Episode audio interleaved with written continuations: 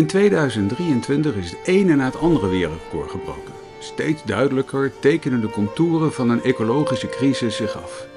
Wat staat ons als kerk te doen in deze crisis? Moeten we de barricade op? Hebben we als kerk ook een eigen roeping in dit geheel? Aan de hand van de zeven scheppingsdagen gaan we op zoek naar antwoorden. We hopen en vertrouwen dat er een richting zal oplichten, waardoor we zien hoe we als schepsel tussen de schepselen kunnen leven op Gods goede aarde.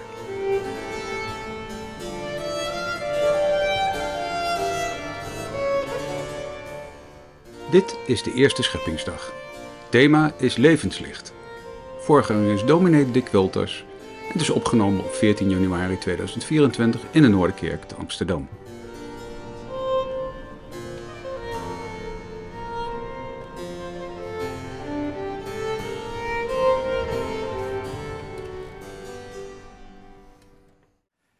Twee lezingen vanavond. De eerste uit Genesis 1, de eerste vijf versen. In het begin schiep God de hemel en de aarde. De aarde nu was woest en leeg en duisternis lag over de watervloed. En de geest van God zweefde boven het water. En God zei, laat er licht zijn. En er was licht. En God zag het licht dat het goed was. En God maakte scheiding tussen het licht en de duisternis. En God noemde het licht dag. En de duisternis noemde hij nacht. Toen was het avond geweest en het was morgen geweest. De eerste dag. Tot zover de eerste lezing. In zijn eerste brief roept Johannes die eerste woorden uit Genesis in herinnering als hij schrijft, wat er was vanaf het begin, wat wij gehoord hebben, wat wij met eigen ogen gezien en aanschouwd hebben, wat onze handen hebben aangeraakt, dat verkondigen wij. Het woord dat leven is. Het leven is verschenen. Wij hebben het gezien en getuigen ervan. We verkondigen u het eeuwige leven dat bij de Vader was en aan ons verschenen is. Wat wij gezien en gehoord hebben, verkondigen we ook aan u, opdat ook u met ons verbonden bent. En verbonden zijn met ons is verbonden zijn met de Vader en met zijn Zoon Jezus Christus. Wij schrijven u deze brief om onze vreugde volkomen te maken. Dit is wat wij Hem hebben horen verkondigen en wat we u verkondigen. God is licht. Er is in Hem geen spoor van duisternis. Als we zeggen dat we met Hem verbonden zijn, terwijl we onze weg in het duister gaan, liegen we en leven we niet volgens de waarheid. Maar gaan we onze weg in het licht, zoals Hij zelf in het licht is, dan zijn we met elkaar verbonden en reinigt het bloed van Jezus, zijn Zoon, ons van alle zonde. Als we zeggen dat we de zonde niet kennen, misleiden we onszelf en is de waarheid niet in ons. Beleiden we onze zonde, dan is Hij die trouw en rechtvaardig is. Ons, onze zonde, sorry, dan zal Hij die trouw en rechtvaardig is, ons onze zonde vergeven en ons reinigen van al het onrecht dat wij bedrijven. Als we zeggen dat we nooit gezondigd hebben, maken we Hem tot een leugenaar en is Zijn woord niet in ons. Tot zover de lezing van vandaag. De eerste dag. Het licht. Gemeente van ons Heer Jezus Christus. Wat kunnen wij doen om onze verantwoordelijkheid te pakken te midden van de ecologische crisis waarin wij zitten, zonder de hoop te verliezen? Dat was een vraag die een 30-jarige buurtbewoner inbracht ter bespreking bij een van de eerste avonden van het Millennials Life Support. Een vraag waar heel veel in zit. Allereerst de realiteit van de aarde die opwarmt met alle gevolgen van dien. We kunnen simpelweg er niet meer omheen. En er is de noodzaak om onze verantwoordelijkheid te pakken. Het kan toch niet zo zijn dat we leidzaam toezien hoe onze planeet naar de afgrond toedrijft. Daarbij ook de behoefte om de moed niet te verliezen, de hoop niet te verliezen. Want dat gebeurt maar al te veel. En ze zag het om haar heen, in haar vriendengroep. De mensen die ze ontmoeten, jongeren, die gewoonweg geen toekomst zien voor zichzelf, voor onze planeet. En te midden van al die vragen de kernvraag. Wat kunnen we doen? De mens heeft dit probleem veroorzaakt. Dan moeten we het ook maar op zien te lossen. Maar op grote schaal lukt het niet. Halfbakken milieutops zullen het tij niet doen keren. En op kleine schaal zijn toch allemaal druppels op een gloeiende plaat. Wat schieten we ermee op dat ik wat vaker de fiets pak of vegetarisch eet en mijn afval beter scheidt? Dat zal de wereld toch niet redden? Een soortgelijke redenering hoor je ook bijvoorbeeld rondom de stikstofcrisis hier in Nederland.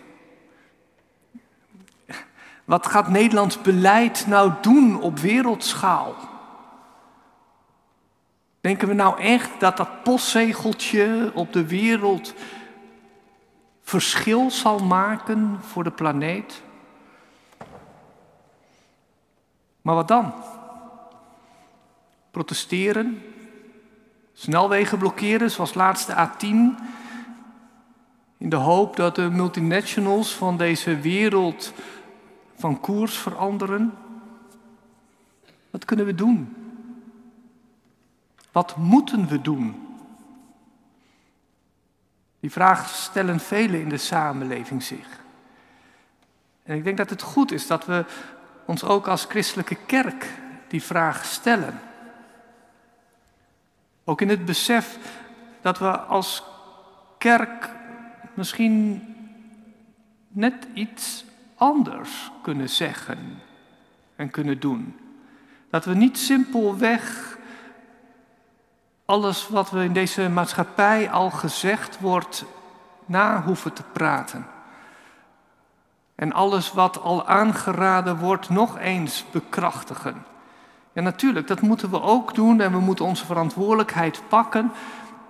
Maar is er ook een eigen geluid die we vanuit God, vanuit de Bijbel, vanuit geloof kunnen laten horen? Hebben wij als kerk ook een toegevoegde waarde binnen het maatschappelijke discours? Het zijn vragen die ons getriggerd hebben om te beginnen met een serie preken rondom de zeven scheppingsdagen. Daarbij bij voorbaat al, we pretenderen niet een antwoord te hebben. Tenminste, in de gesprekken die Johan en ik hadden, eh, hebben we niet een soort blauwdruk voor deze zeven diensten neergelegd. Simpelweg een, een hoop of een verlangen, een geloof, dat wanneer we de Bijbel serieus laten spreken, daar ook antwoorden uit zullen oplichten, ons richtingen worden gewezen die ook voor de crisis waarin wij nu zitten relevant zijn. En natuurlijk hebben we al wel iets geproefd. En vandaar dat we de, de serie preken benoemd hebben met twee woorden. Overvloed en crisis. Want een van de dingen die ons raakte toen we Genesis 1 lazen, was de overvloed van leven die er bij God te vinden is. En wanneer we naar het maatschappelijk discours kijken, dan vinden we dat het heel vaak gedomineerd wordt door een tekort, door de crisis die er is. En de vraag is wat de toon van de overvloed daarin anders kan maken. Welk ander licht er geworpen wordt op onze vragen. En even tussen twee haakjes. Dat betekent ook dat we een aantal vragen niet gaan behandelen. Eh, hoe boeiend en relevant die vragen soms wel kunnen zijn. Vragen rondom schepping en evolutie zullen we in deze serie niet gaan behandelen. Dat is trouwens ook de vraag of je met Genesis 1 daarin veel verder komt. Want wie Genesis 1 wil lezen als een natuurwetenschappelijk hoofdstuk, en met die bril, die begrijpt misschien ook niet zo heel goed wat het doel van de Torah is zegt rabbijn Jonathan Sachs. De vraag die de Torah wil beantwoorden is niet zozeer wat is er gebeurd of hoe is het gebeurd. Maar de Torah wil antwoord geven op de vraag hoe hebben wij te leven voor Gods aangezicht. Genoeg inleidende beschietingen. Laten we simpelweg eens naar de tekst gaan kijken. En God zei, laat er licht zijn. En er was licht. De eerste dag. Maar we zitten daar in vers 3. Dus wat opvalt is dat er voorafgaand aan die eerste dag al het nodige is. De aarde is er al woest en leeg en duister. Tohu wabohu klinkt het in het Hebreeuws. En dat klinkt dreigend, als een macht die deze wereld in haar greep heeft. In het begin lag de aarde verloren. In het begin in de duisternis. En waar die dreigende chaosmacht die duisternis vandaan komt, ja, daar zegt Genesis 1 niet zoveel over. Of het moet misschien zitten in dat eerste vers. En God schiep de hemel en de aarde. Alleen de vraag hoe je dat vers precies moet lezen. Is het inderdaad de eerste scheppingsdaad van God? Of moet je het meer lezen als de titel voor het hele gedeelte? Op deze manier, via deze zeven dagen, schiep God de hemel en de aarde? Of moet je het actief vertalen, zoals de Naardense Bijbel het doet? Sinds het begin is God de schepper van de hemel en de aarde. In ieder geval is duidelijk dat het stramien van dagen pas begint in vers 3. God die handelend spreekt en sprekend handelt, zegt op dag 1 licht. En er is licht. De schrijver van Genesis past ervoor om God te laten zeggen, laat er duisternis zijn. Nee, de duisternis is er. En in die duisternis schept God licht. Scheppen zeggen daarom de meeste exegeten, is allereerst scheiding maken. Dat zie je de eerste set van drie dagen ook gebeuren. Tijdens de eerste drie dagen is God eigenlijk alleen maar orde aan het maken in de chaos. Hij scheidt het licht van het donker, het water boven van het water onder, het water van het land. En pas als er geordende ruimtes zijn, worden die in de tweede set van drie dagen gevuld met leven. En daarin corresponderen de eerste drie met de tweede drie dagen. Dus op de eerste dag maakt God scheiding tussen licht en donker. Op de vierde dag vult hij het licht met de zon en het donker met de maan en de sterren. Op de tweede dag maakt God scheiding tussen water boven en onder. Op de vijfde dag vult hij dat met de vogels en de vissen. Op de derde dag maakt hij scheiding tussen water en land. En dat land wordt gevuld op de zesde dag met dieren en met mensen. Geordende ruimtes maken leven mogelijk.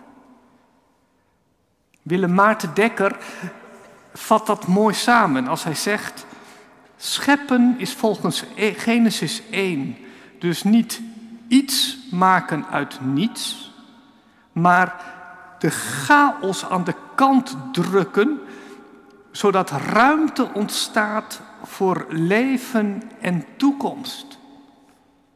God drukt de tohu wabohu aan de kant. Hij drukt de duisternis aan de kant en komt met zijn licht, met zijn orde, maakt het leven mogelijk. Genesis 1 laat ons zien wie God is. Wat Hij gedaan heeft en wat Hij nog steeds doet. God is nog steeds een God die duisternis aan de kant drukt.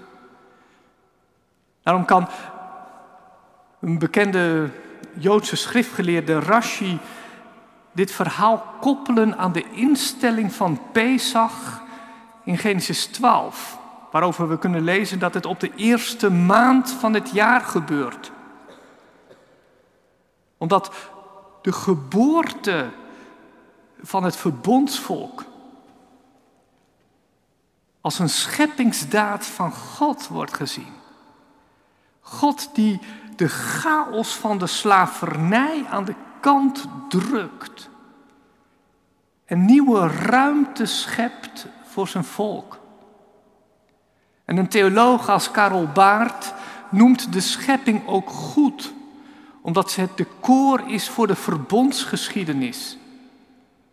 Met Jezus Christus als het hoogtepunt. Christus, in wie God de duisternis van zonde en dood aan de kant drukt. En deze wereld in het licht van de opstanding zet. God is voortdurend bezig om het duister aan de kant te drukken. En daar zijn wij elke ochtend weer getuigen van. Vandaar die prachtige Joodse manier van spreken. Het werd avond, het werd morgen de eerste dag. Het werd avond, het werd morgen de tweede dag. Het werd avond, het werd morgen. De dag begint volgens Joods gebruik met de avond. De dag begint in duister en eindigt in het licht. Elke dag beginnen wij in het donker en we leven naar het licht toe. En zo zal de Bijbel ook eindigen. De Bijbel begint met chaos, met duisternis. De Bijbel eindigt met een prachtig visioen van een nieuwe hemel en een nieuwe aarde, waar er nooit meer nacht zal zijn. Want we hebben het licht van een lamp, het licht van de zon niet nodig. God de Heer zal ons licht zijn. En voor mij zit daar het allereerste antwoord in op de vraag: hoe kunnen we in welke crisis dan ook de hoop niet verliezen? Die hoop zit niet in menselijke acties.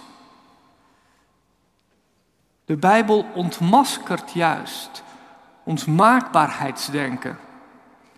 Dat wij in staat zouden zijn om het tijd te keren.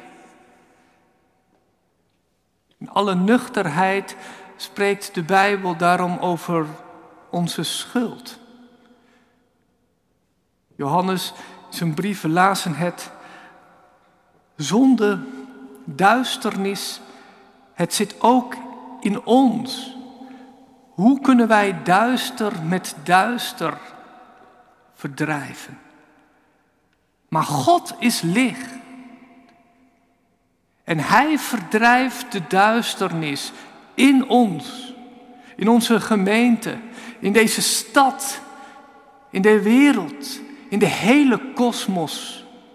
God drijft het duister uit met zijn licht. Hij geeft de aarde toekomst. Natuurlijk betekent dat dan niet dat wij met de armen over elkaar achterover kunnen leunen en dat we niks hoeven te doen. Johannes spreekt ook dat, dat omdat God licht is, wij in het licht moeten wandelen. Dus wij moeten ook onze verantwoordelijkheid pakken. En in deze serie preken zal ongetwijfeld ook de positie en de rol van de mens binnen het geheel van de schepping nog aan de orde komen. Maar vooraf wel dit. God zij dank is onze aarde niet van ons afhankelijk. Want anders zou het echt een puinhoop zijn en een puinhoop blijven. Licht. Dat is het eerste woord van God. En Johannes pakt dat in zijn brief op. Door te zeggen dat God licht is. En dat in Hem geen enkel spoor van duisternis zit. En toen ik dat las, toen, toen kwam een andere gedachte binnen. Want je kunt een beetje negatief zeggen dat, dat daarmee God het duister, de chaos aan de kant duwt. Maar meer positief zou je kunnen zeggen dat God daarmee zijn handtekening zet onder het geheel van de toekomst, van de, sorry, onder het geheel van de schepping. Als God op de eerste dag de hele kosmos in zijn licht zet, maakt Hij alles naar zijn beeld. Alles wat geschapen is, is geschapen in het licht van Gods heerlijkheid. Ik kreeg een keer van een catechizant de vraag: hoe kan het dat op dag 1 het licht wordt geschapen en pas op dag 4 de zon, de maan en de sterren? Waar kwam dat licht dan op dag 1 vandaan? los van de nou in mijn ogen in ieder geval verkeerde natuurwetenschappelijke manier om, om Genesis 1 te lezen, verwees ik toen naar de eerste brief van Johannes. God is licht.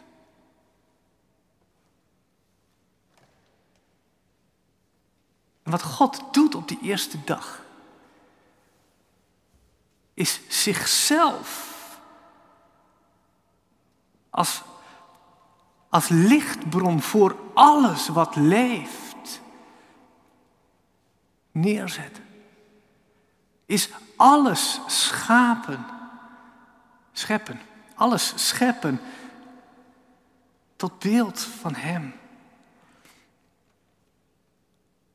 De catechismus van Genève begint met de vraag: wat is de bestemming van het menselijk leven? En dan luidt het antwoord dat wij God, door wie wij geschapen zijn, kennen. Op grond waarvan zegt gij dit? luidt dan de vervolgvraag. God heeft ons geschapen en in deze wereld gezet om in ons verheerlijkt te worden. En het is zeker terecht dat wij ons leven waarvan Hij de schepper en het begin is, aan Zijn glorie ondergeschikt maken. De mens, zo zegt deze catechismus, is geschapen naar het beeld van God. En daarom zijn wij als mensen geroepen om Hem te verheerlijken. En als we dat extrapoleren naar het geheel van de kosmos, als alles geschapen is naar het beeld van God, dan is ook alles geroepen om Hem te verheerlijken. Dan is ook alles gemaakt tot eer van Hem, zoals we zongen met Psalm 19. De hemel verhaalt van Gods majesteit. Het uitspansel roemt het werk van zijn handen. De dag zegt het voort aan de dag.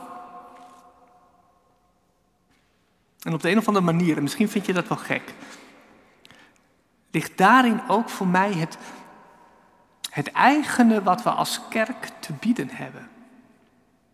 Te midden van deze crisis, te midden van de vragen die er zijn. We hebben de lofprijzing te bieden. De verheerlijking van de schepper. Nou, hoezo dan en wat helpt dat dan? Nou, allereerst helpt lofprijzing in het besef dat wij niet in charge zijn. Dat wij het niet gaan redden en dat wij het niet hoeven te redden. Wij gaan dit niet fixen, maar God is Heer en Koning en Schepper van alles wat leeft. En Hij laat niet los wat Hij begon. En daarom loven en prijzen wij Hem.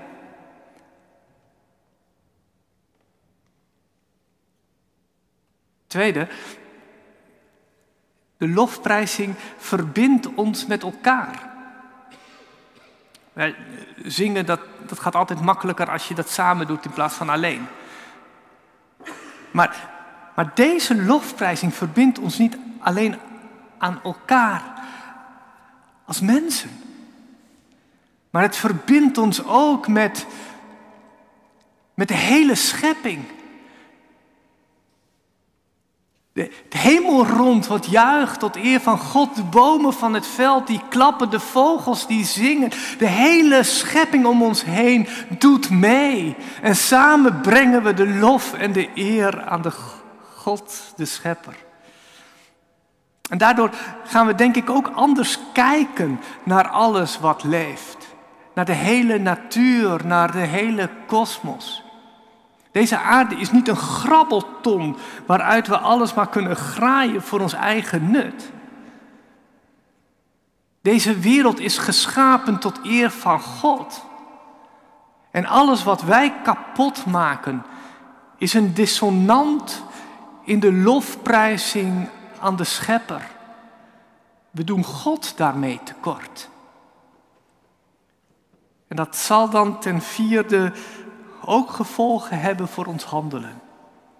Zoals ik al zei, Johannes roept ons op om te wandelen in het licht. Om mee te doen in de beweging die God van den beginnen af aan al gaande houdt. De beweging waarin het duister aan de kant wordt gedrukt. De beweging die God heeft volbracht, voltooid in Christus Jezus.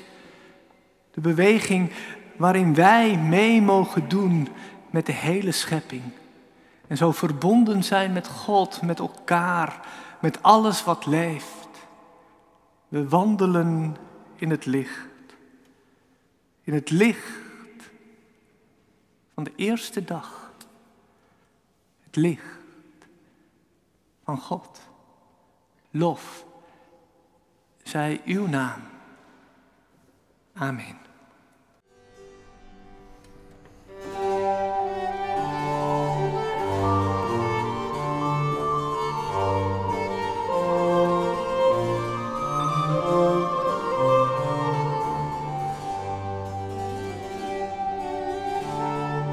U luisterde naar een podcast van de Noorderkerk in de serie over crisis en overvloed. Mijn naam is Michiel Dumont. De muziek is een oud-Nederlands lied, Merk toch hoe sterk. Het werd gespeeld door het artistiek collectief tijdens het avondconcert voor het 400-jarig bestaan van de Noorderkerk. Mocht u meer overdenkingen willen beluisteren, abonneer u dan op onze podcaststream via iTunes of Spotify. Of kom een keer langs op een van de zondagse diensten. Meer informatie en andere podcasts kunt u vinden op onze website noorderkerk.nl.